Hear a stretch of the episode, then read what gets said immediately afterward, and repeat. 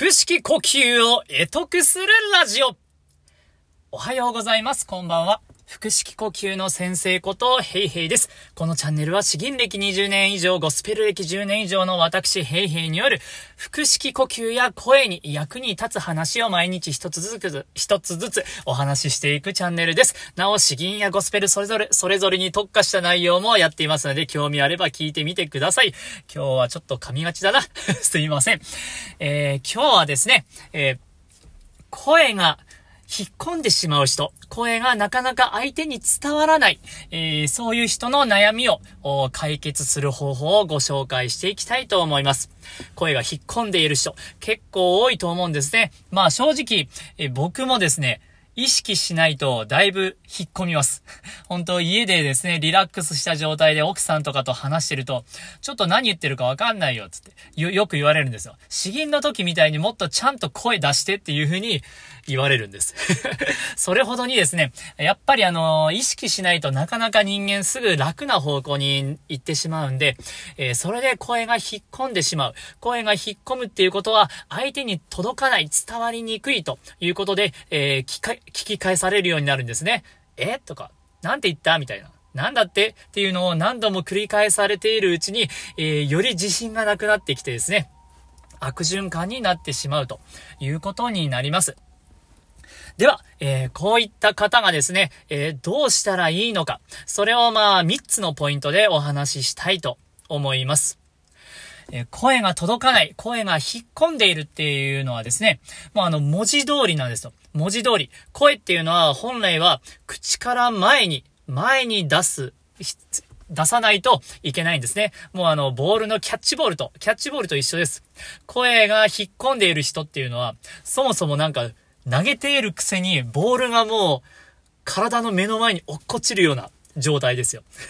全然前にボールが飛ばないみたいな、ええ、みたいな そういう、そういう状態になります。で、あの、それがですね、やっぱり、ボールがそもそも相手に届いていないんだから、相手に伝わるはずがない声が、相手に聞こえないということになります。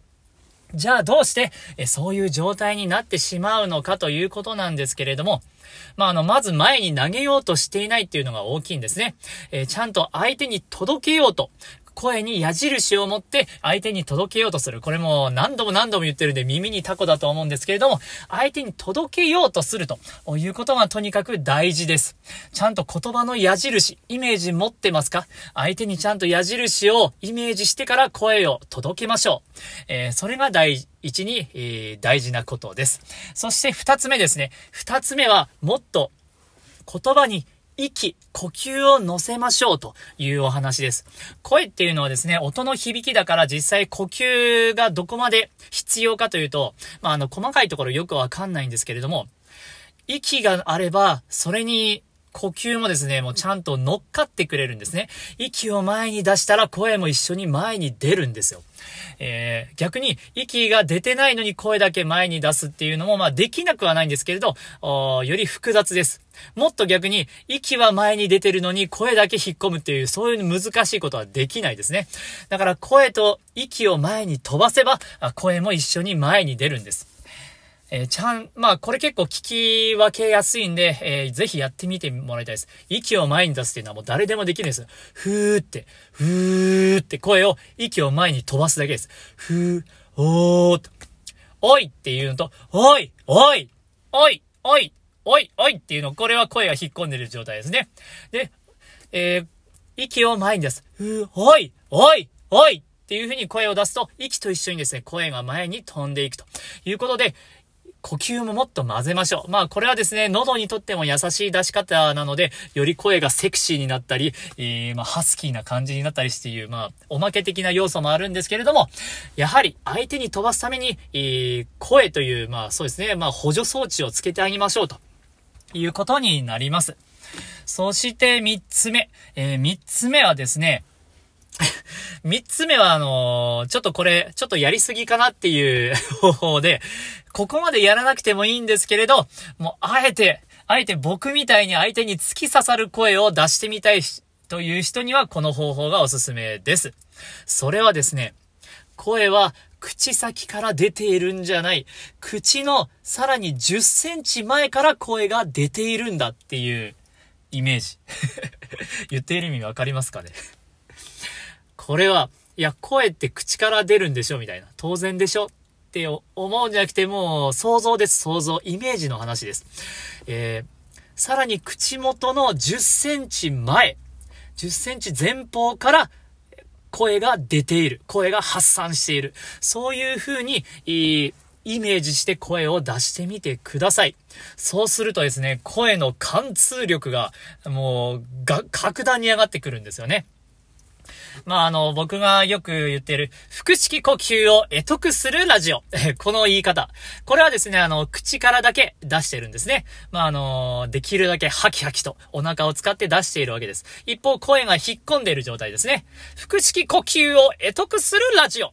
まあこれちょっと伝わるかな？伝わりにくいかもしれないです。で、あの、息を混ぜてみる感じですね。腹式呼吸を得得するラジオ。な、結構マイルドな感じになったかなと思います。そして、さらにもう、口の10センチ前方から声を出すように意識するんですね。腹式呼吸を得得するラジオ これ伝わるかな？腹式呼吸を得得するラジオ。もうあの、丹田を使う具合がですね、段違いなんですね。お腹がギルギルってもう絞った形で、えー、声を出すと。だからまあ、こんぐらいの声が出せればですね、30メーターとか50メーター離れていても、なんとか相手に声が届くかなっていう形になります。まあ、よく遠くに飛ばすように声を出す。まあ、これも全然ありです。えー、目標を遠くに定めるっていうこともありですし、そもそもスタート地点をロケットスタートさせる。えー、この両方が合わされば、もう、バッチリですね。口先の10センチから声が出ていて、さらに何十メートル先に届けるようにする。そこまで意識できればですね、もう、ちょっと、周りの人が、えって振り、振り返るぐらいの 凄まじい声の届き具合になるかなと思います。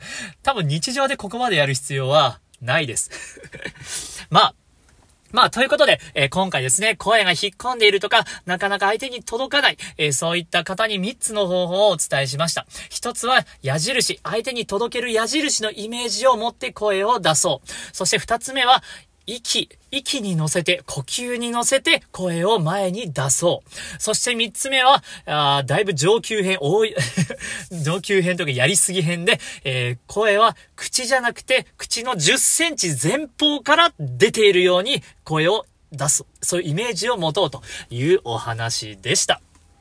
これで、えー、まあ最後は置いといて、最初の二つはもうすぐにできるので、えー、ぜひぜひ活かしてみてください。ハキハキ聞こえればですね、えー、それだけで印象がだいぶ変わります。えー、聞き返す方もですね、結構心苦しいんですよ。